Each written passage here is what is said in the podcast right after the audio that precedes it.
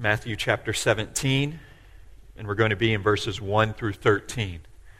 Let me read these verses. I encourage you to read along with me, uh, to follow the, the, the, events as they unfold, uh, the, the different voices that speak, uh, the things as, they, as they're visualized and as they're seen, uh, preparing yourself uh, for our time in the Word this morning. So, beginning in verse 1 of Matthew 17. After six days, Jesus took with him Peter, James, and John, the brother of James, and led them up a high mountain by themselves. There he was transfigured before them. His face shone like the sun, and his clothes became as white as the light. Just then there appeared before them Moses and Elijah talking with Jesus. Peter said to Jesus, Lord, it is good for us to be here. If you wish, I will put up three shelters one for you, one for Moses, and one for Elijah. But while he was still speaking, a bright cloud enveloped them, and a voice from the cloud said, This is my Son, whom I love. With him I am well pleased. Listen to him. When the disciples heard this, they fell face down to the ground, terrified. But Jesus came and touched them. Get up, he said. Don't be afraid. When they looked up, they saw no one except Jesus. As they were coming down the mountain, Jesus instructed them Don't tell anyone what you have seen until the Son of Man has been raised from the dead. The disciples asked him, why then do the teachers of the law say that Elijah must come first? Jesus replied, To be sure, Elijah comes and will restore all things. But I tell you, Elijah has already come, and they did not recognize him, but have done to him everything they wished. In the same way, the Son of Man is going to suffer at their hands. Then the disciples understood that he was talking to them about John the Baptist. This is the word of the Lord. Let's pray together.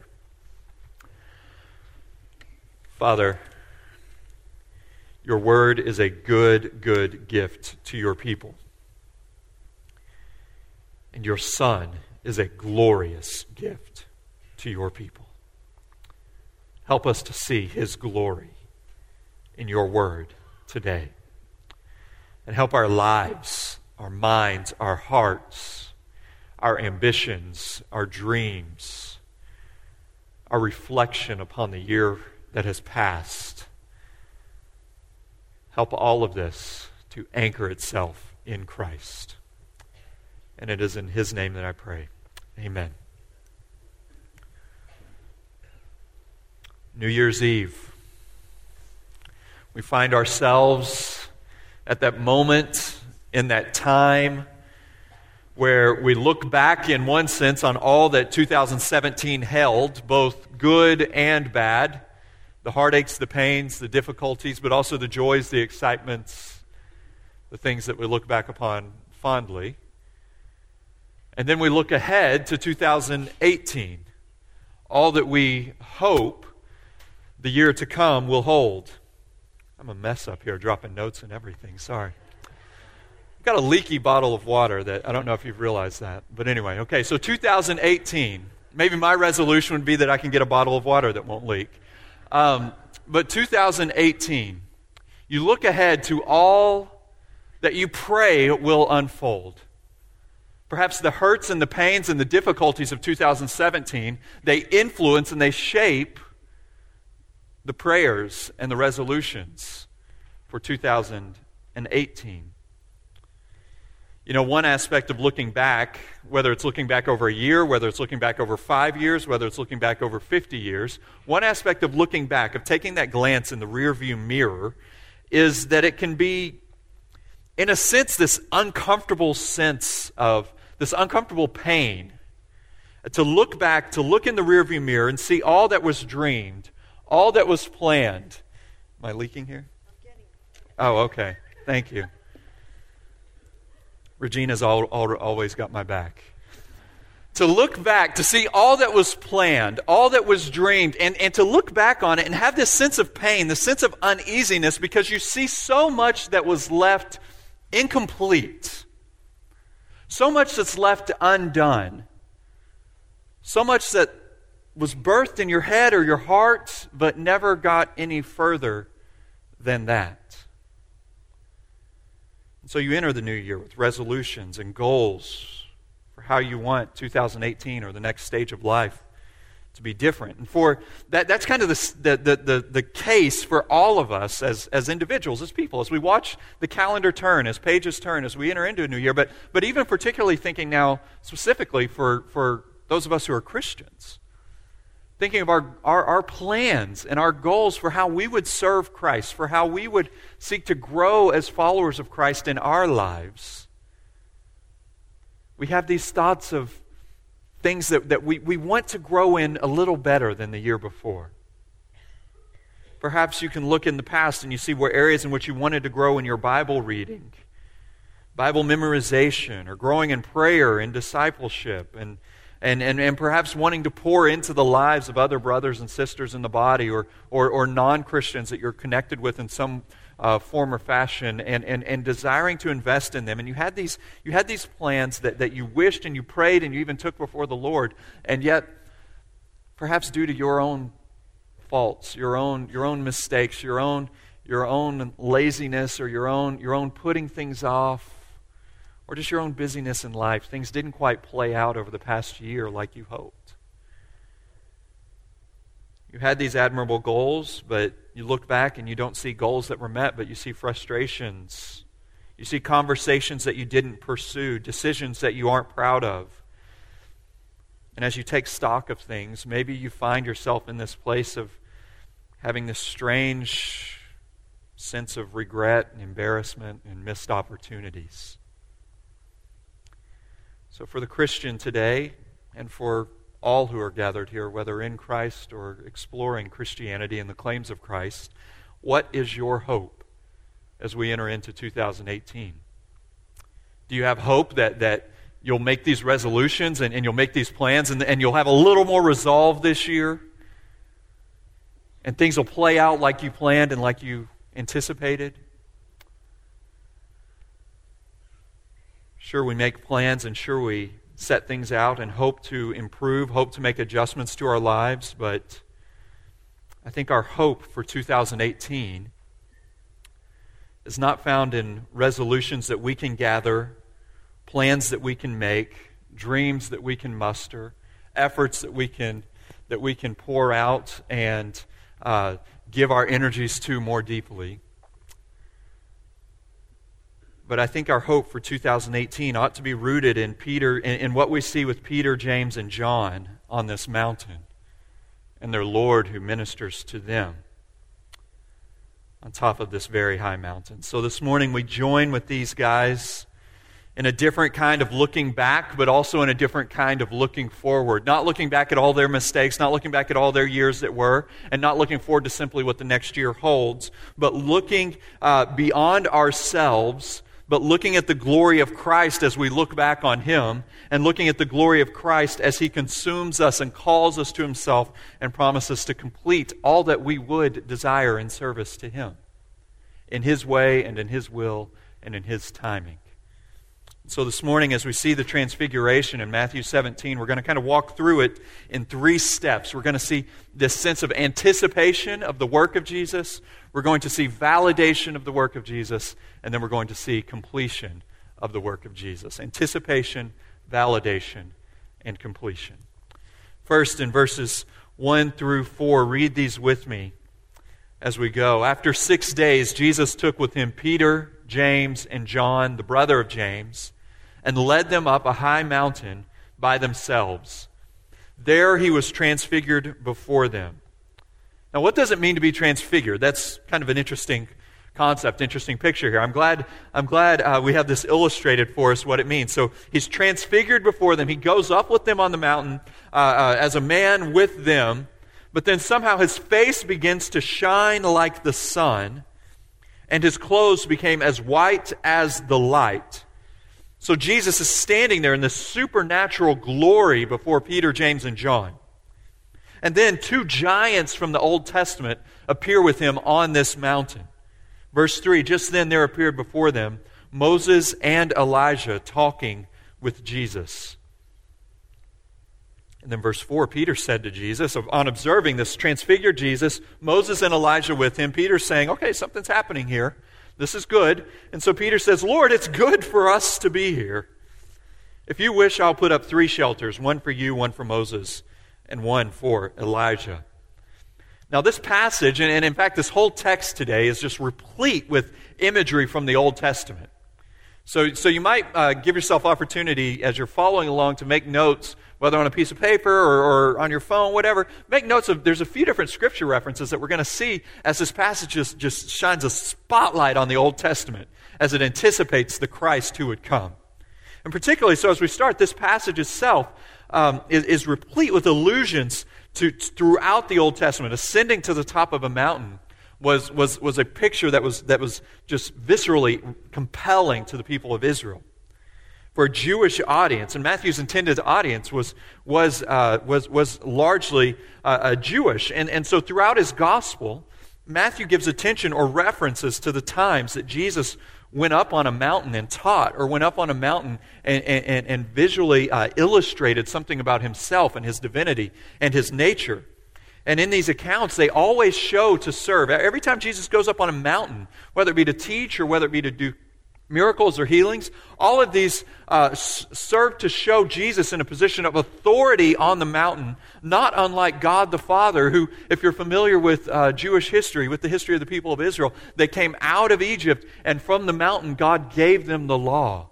Moses went up on the mountain and communed with God, and he gave him the law, and it came down from the mountain. And, and so, so Jesus is putting himself on a level with God in all of this illustration. And Matthew is highlighting this for his audience, saying, See what Jesus is saying about himself, and see what, what God the Father is saying about Christ himself and his nature. You know, just a few references of these. Matthew 5 through 7, you have the most famous sermon ever preached. What was it? The Sermon on the Mount.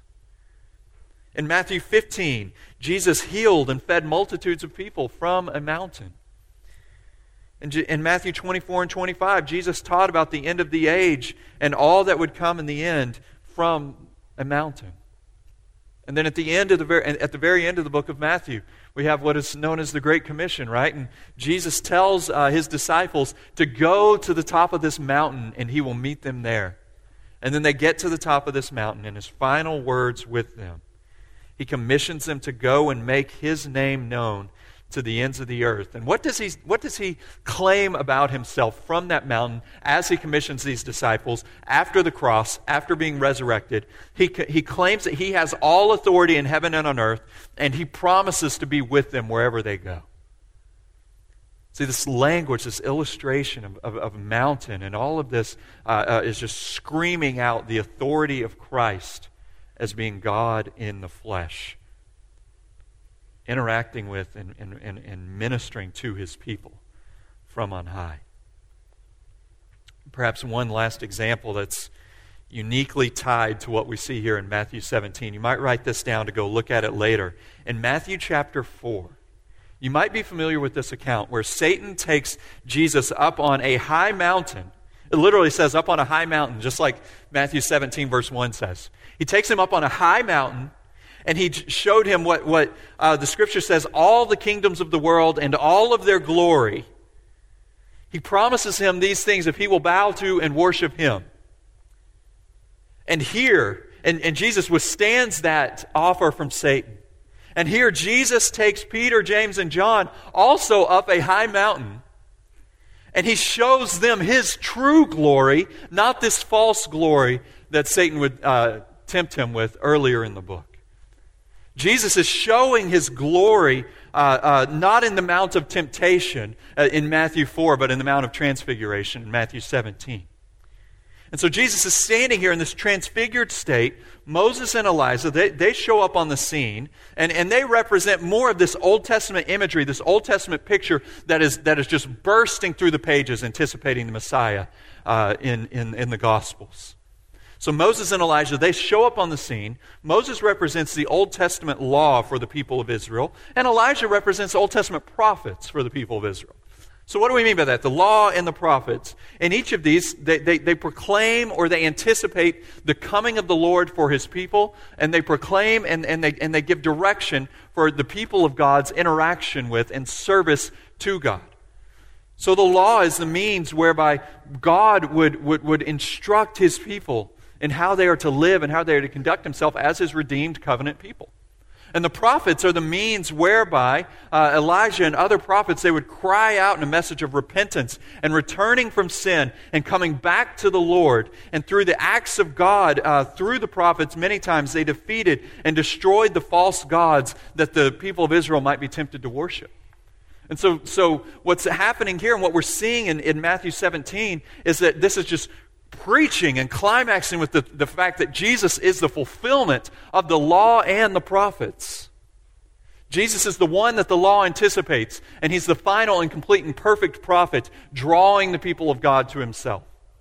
And don't take my word for that. Take Jesus' word for it himself. In the Sermon on the Mount in Matthew 5 17, Jesus said, I did not come, uh, or do not think that I've come to abolish the law and the prophets. I've not come to abolish them, but actually to what? To fulfill them.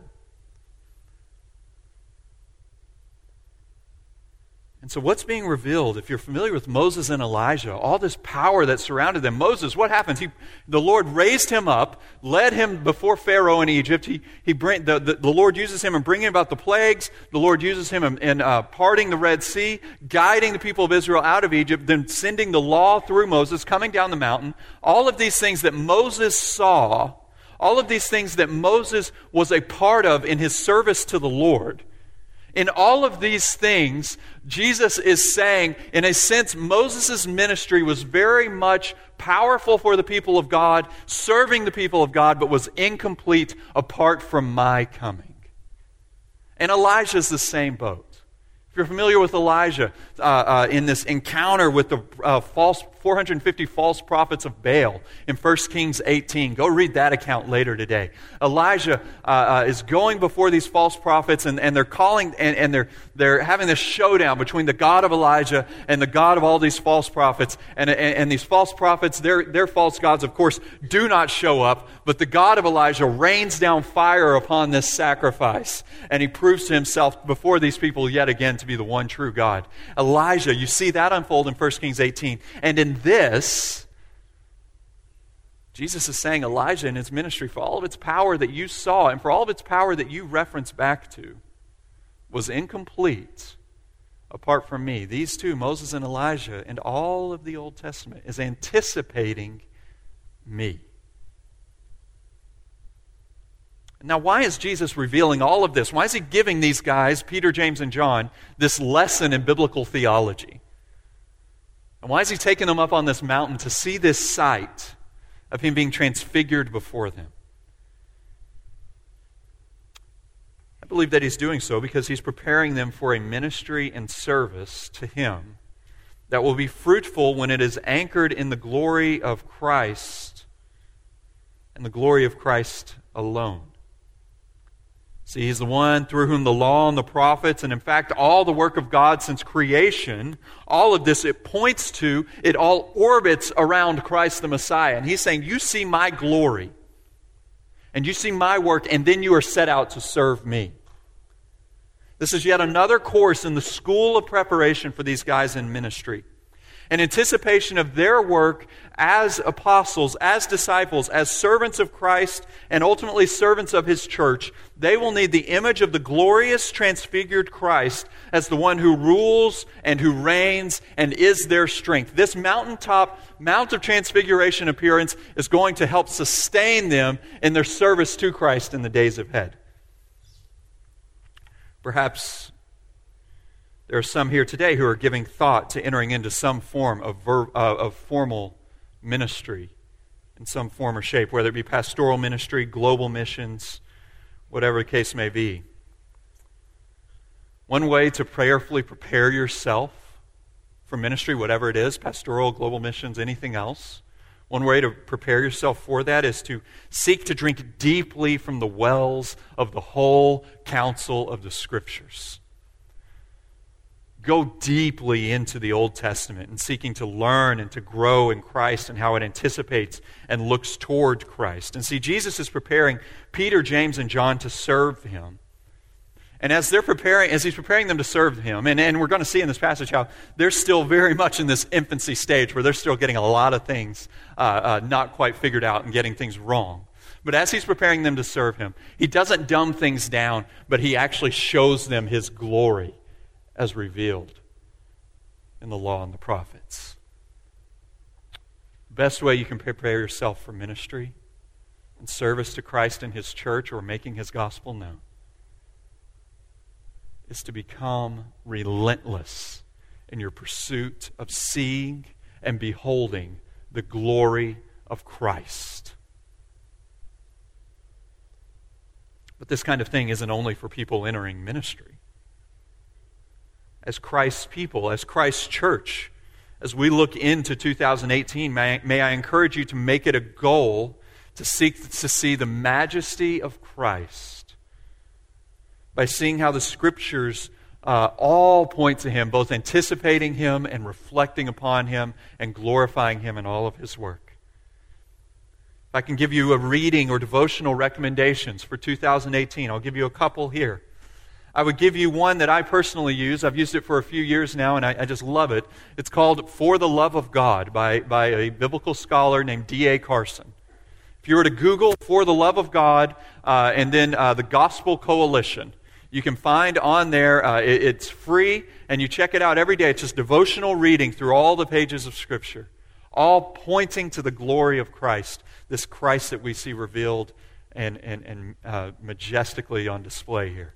So, D.A. Carson, For the Love of God. You can see it on a blog on the Gospel Coalition, updates every day.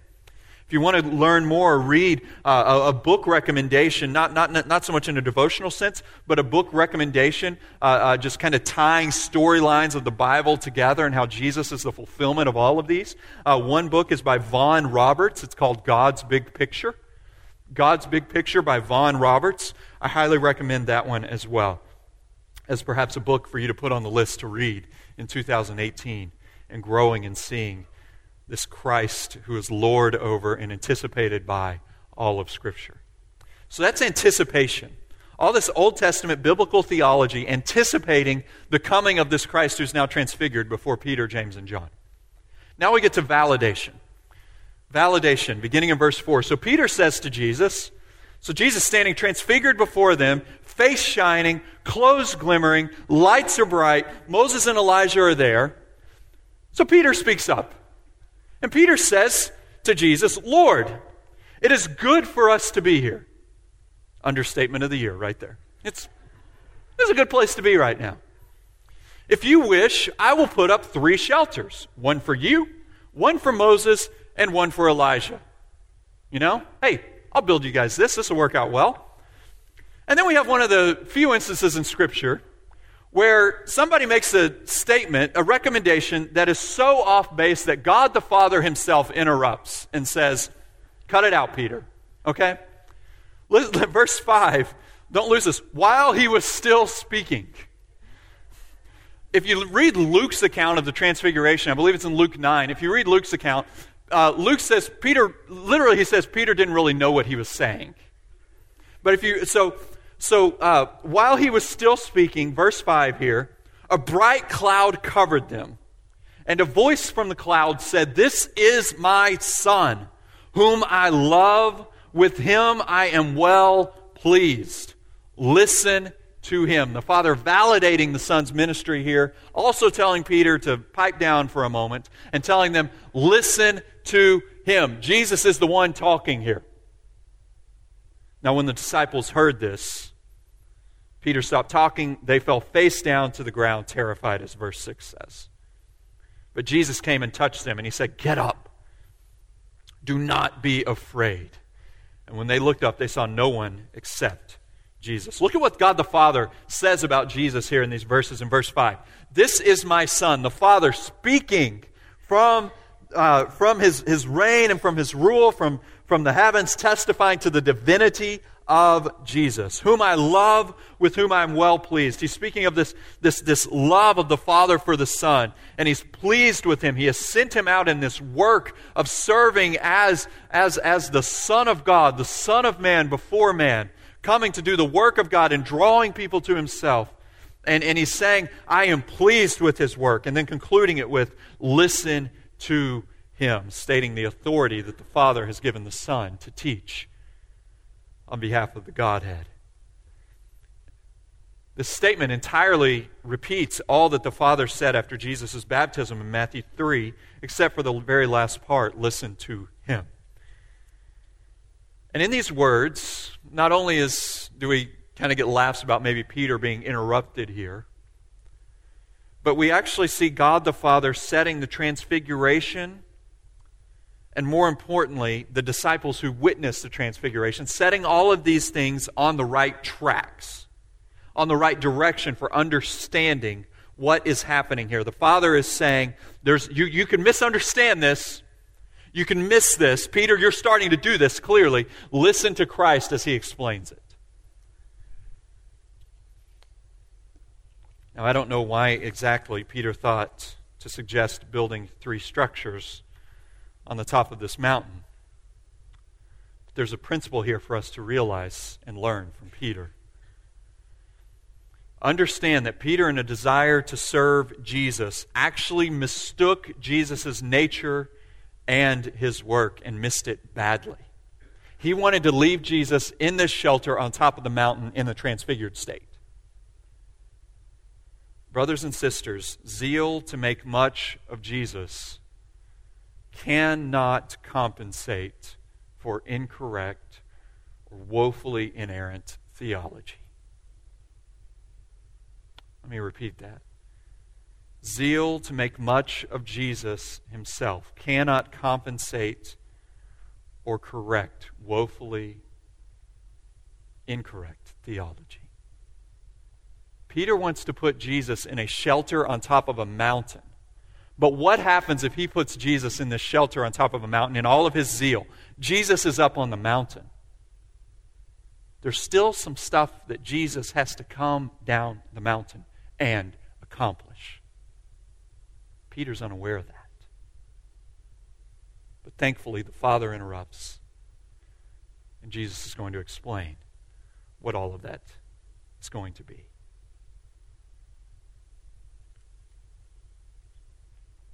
You see, if you look ahead, verses 9 and 12,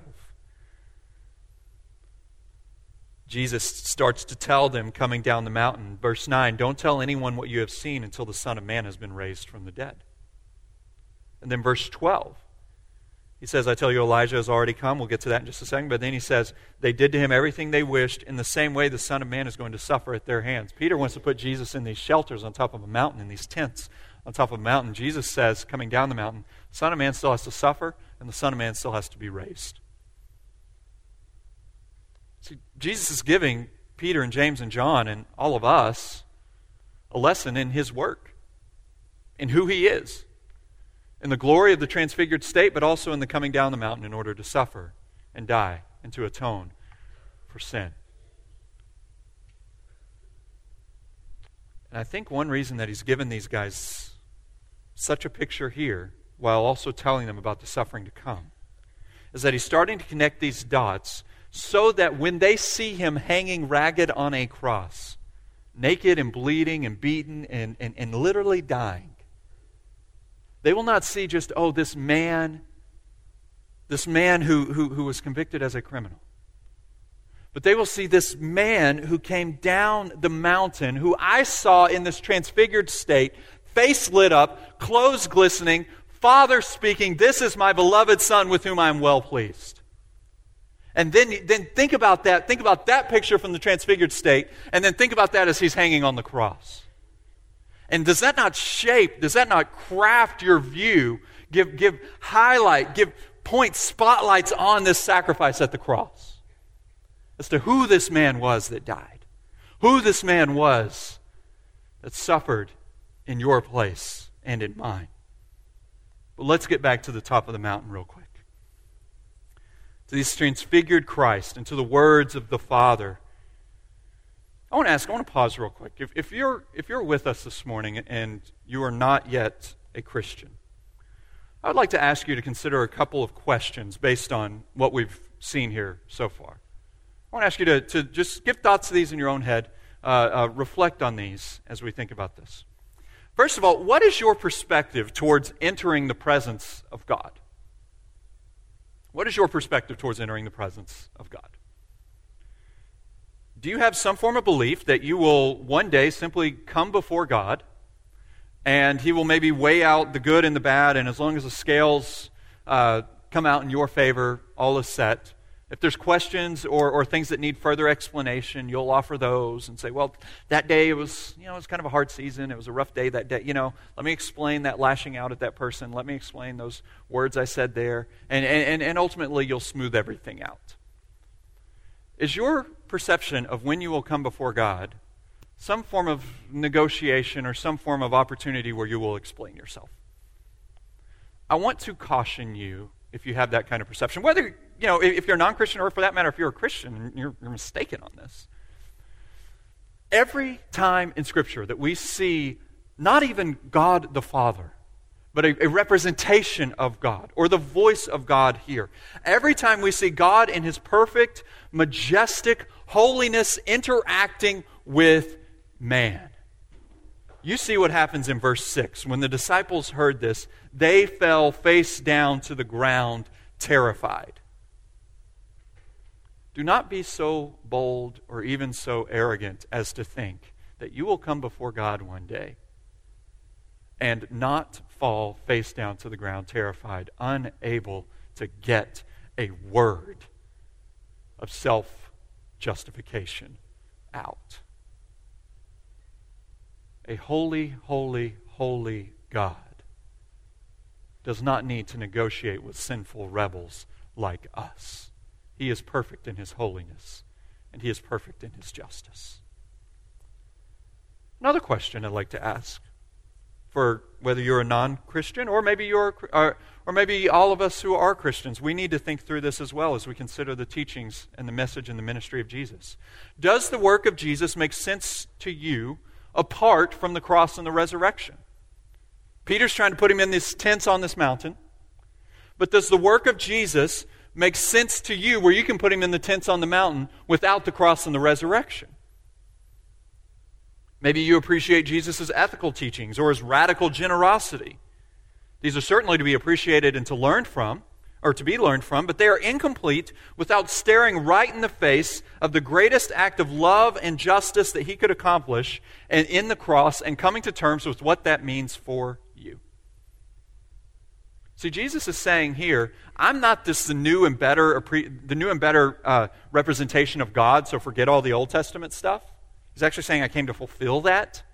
But then he's also saying, I'm not here just to give you good ethical teachings. I'm here to take you right to the cross where holy God encounters sinful, rebellious man, and to show you my glory there, and to draw you to myself, and to invite you into uh, the family of God through my sacrifice at the cross. He's saying my ministry is incomplete if I don't get to the cross. Because my ministry is one of being the final prophet, the one who calls all to repentance and to returning to God through me.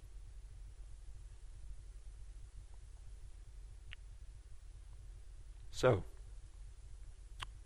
if you are considering these questions and you're trying to figure out what to make of Jesus, perhaps 2018 would be a good year for you to diligently explore the claims of Christ and the claims of His Word.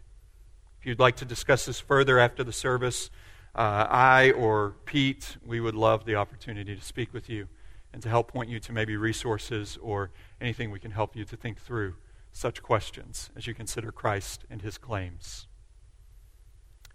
Anticipation, validation, completion.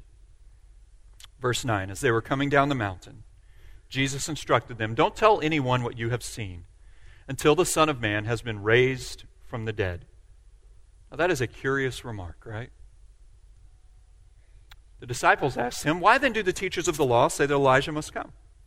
And Jesus replied, To be sure, Elijah comes and will restore all things. But I tell you, Elijah has already come, and they did not recognize him, but have done to him everything they wished. In the same way, the Son of Man is going to suffer at their hands. Then the disciples understood that he was talking to them about John the Baptist. They're walking down this mountain, and Jesus instructs these guys not to tell anything they've seen until Jesus, the Son of Man, has been raised from the dead. And we know as we've seen, that he's saying, giving this instruction because the, he's the fulfillment of Moses' work, he's the fulfillment of Elijah's work, and the full completion of the redeeming, new life giving work of God that began in the law and began in the prophets will not come until he's crucified, resurrected, ascending to the Father, and reigning in his glorious state. And so Jesus, he describes himself in verses 9 and 12 in two ways. Uh, or, or look how he describes himself in these two verses. He describes himself as the Son of Man who's been raised from the dead and the Son of Man, verse 12, who's going to suffer at their hands. And there's an interesting language. What does he mean being Son of Man? Uh, it, once again, another Old Testament reference here where he's playing on language from, from the prophet, uh, uh, from Daniel. In the book of Daniel, particularly uh, in Daniel 7, but, but, but in a number of places throughout the book, where, where Daniel used this language, the Son of Man, to speak of the divine, redeeming work of God on behalf of his people. So, this name, this understanding of himself says, yes, Son of Man, born of man, fully human, but it has him on this beeline of redeeming work. The Son of Man who came to seek and to save man, this beeline of the exalted God in the flesh coming to earth to redeem man to himself, reigning supreme with an intense focus on drawing people to himself through his cross. And that's the language he's using here. And so he's saying, I'm the one Daniel anticipates there, the Son of Man. And so the disciples say to him in verse 10, asking him questions, why then do the teachers of the law say that Elijah must come first? They're asking him questions that were going on in, in, in, in the, that, that the scribes and other religious teachers of the time were talking about. They were anticipating an Elijah who would come and who would restore all things, who would make the people right, who would make them whole, who would bring relational uh, healing to the people of Israel. If you were to go look at Malachi chapter 4, the very last verses of the whole Old Testament, Malachi 4, verses 4 and 5, you would see where, where uh, there's a prophecy. Um, let me read it to you. Where it says, See, I will send the prophet Elijah to you before the great and dreadful day of the Lord comes. He will turn the hearts of parents to their children, and the hearts of children to their parents, or else I will come and strike the land with total destruction. So uh, they're, they're just playing on or, or, listening to what scribes are teaching about uh, the prophet Malachi, saying that he'll send a, a, a, final Elijah to come bring reconciliation and healing to the people of Israel. So they're saying, Where's this Elijah? Why do they say that Elijah must come first? And look at how Jesus responds in verse 11. To be sure, Elijah comes and will restore all things. But I tell you, Elijah has already come, and they did not recognize him. Boy, that is a confusing answer, okay? Elijah comes and he will, and he will uh, restore all things. But I tell you, Elijah has already come. He comes, but he has already come. What are you talking about here, Jesus? Give these guys a break. They just saw you transfigured on top of a mountain. Now they're walking down after a long day on the mountain, probably tired, probably a little hungry, but also minds blown by the transfigured Christ. And now he's talking about Elijah who came, hasn't come, but will come, and is coming again and hasn't come yet. What is going on here? Here's what's happening they're looking for one who will restore the people of Israel, but their understanding of this restoration that he's going to do is all mistaken. Jesus is referencing this final Elijah, the final, the last of the Old Testament style prophets. That's fulfilled in John the Baptist. This last of the prophets who had come and called the people to repentance. So, through John the Baptist preaching and repentance has come, uh, through his preaching and through his ministry, repentance has come to those who are truly of the people of Israel. The promised restoration, in one sense, has taken place amongst all who have repented and come. But this Elijah, he also suffered and died. And he says in verse 12, Elijah has come. They did not recognize him. That's John the Baptist, but they did to him everything they wished. They killed Elijah that they said they were talking about coming that they were planning on his return and they were looking forward to it, and they killed him. It says, in the same way, the Son of Man, the Messiah, they say they are anticipating, they say they want to come, he too will suffer at their hands. You see the dangers of getting Christ wrong. They killed the last Elijah, and they killed the Son of Man. Peter, James, and John get a glimpse of this anticipation, this validation, and the completion of Jesus' ministry as they're on this mountain. And so he tells them, Don't tell anyone what you have seen until the Son of Man has been raised. So he's given them this foretaste, this forewarning, this, this, this telling them, You're going to go tell people what you've seen, but just wait. You're going to go, just wait. They're going to be sent out testifying to all that Christ has done. They're going to testify that this Jesus who walked down the mountain, the transfigured Christ who then came down the mountain, remembering the mountain, mountain imagery all throughout Matthew. God came down and now he sets a course for them, and you will tell people of this redeeming work of God, not, the, not until, though, he has suffered, died, and been resurrected, because then his ministry and his work will be complete. And you give them the full picture, and you give it to them vividly, because you've seen it with your own eyes. So let me ask you, brother or sister, as we prepare to conclude here, let me ask you a couple of questions. Was Jesus' ministry successful? Yes. Yes, Jesus' ministry was successful. But let's think about this as we consider what success looks like. He created, he reigned, he came, he taught, he healed, but then he died and he suffered and he was put in a tomb. But then he was resurrected and reigning again and promises to return. That's why the completion, the whole story, is so critical to understanding the full ministry of Jesus. But I ask you this question Was Jesus' ministry successful? Because I want to ask you now, in understanding the success of his ministry when we see it in completion, Will your ministry or your service to Jesus, whatever you plan 2018, whatever you plan the rest of your life, however you want to view it, will it be successful? Looking back in the past, incompleteness, things left undone, you might say, I'm not so sure because I don't trust myself. I might blow it. I might leave things undone and incomplete yet again. But I think we have a clue to the success of a person's ministry in the events at the top of this mountain. And that clue is not with Peter, James, or John, but it's with these other two figures who are with Jesus here Moses and Elijah. If you're familiar with Moses and Elijah, you're familiar with the story of Moses, you're familiar with Elijah. I told these earlier. But think about where it ended for both of these guys. Moses, it ends, he's getting the people right to the cusp of the promised land. But he goes up on this mountain, and God tells him what? You will not lead the people in.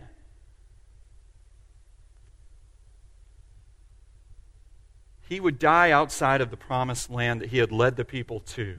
But Jesus' life of righteousness to the law and giving that righteousness to all who would repent and believe and, and, and trust in him is the fulfillment of the ministry of Moses and the completion of giving the law to the people.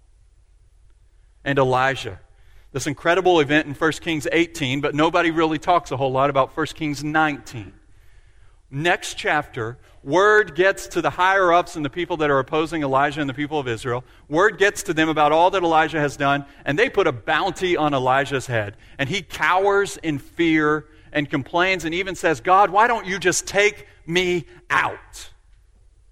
And for all intents and purposes, that's the end of what we see with Elijah and his ministry.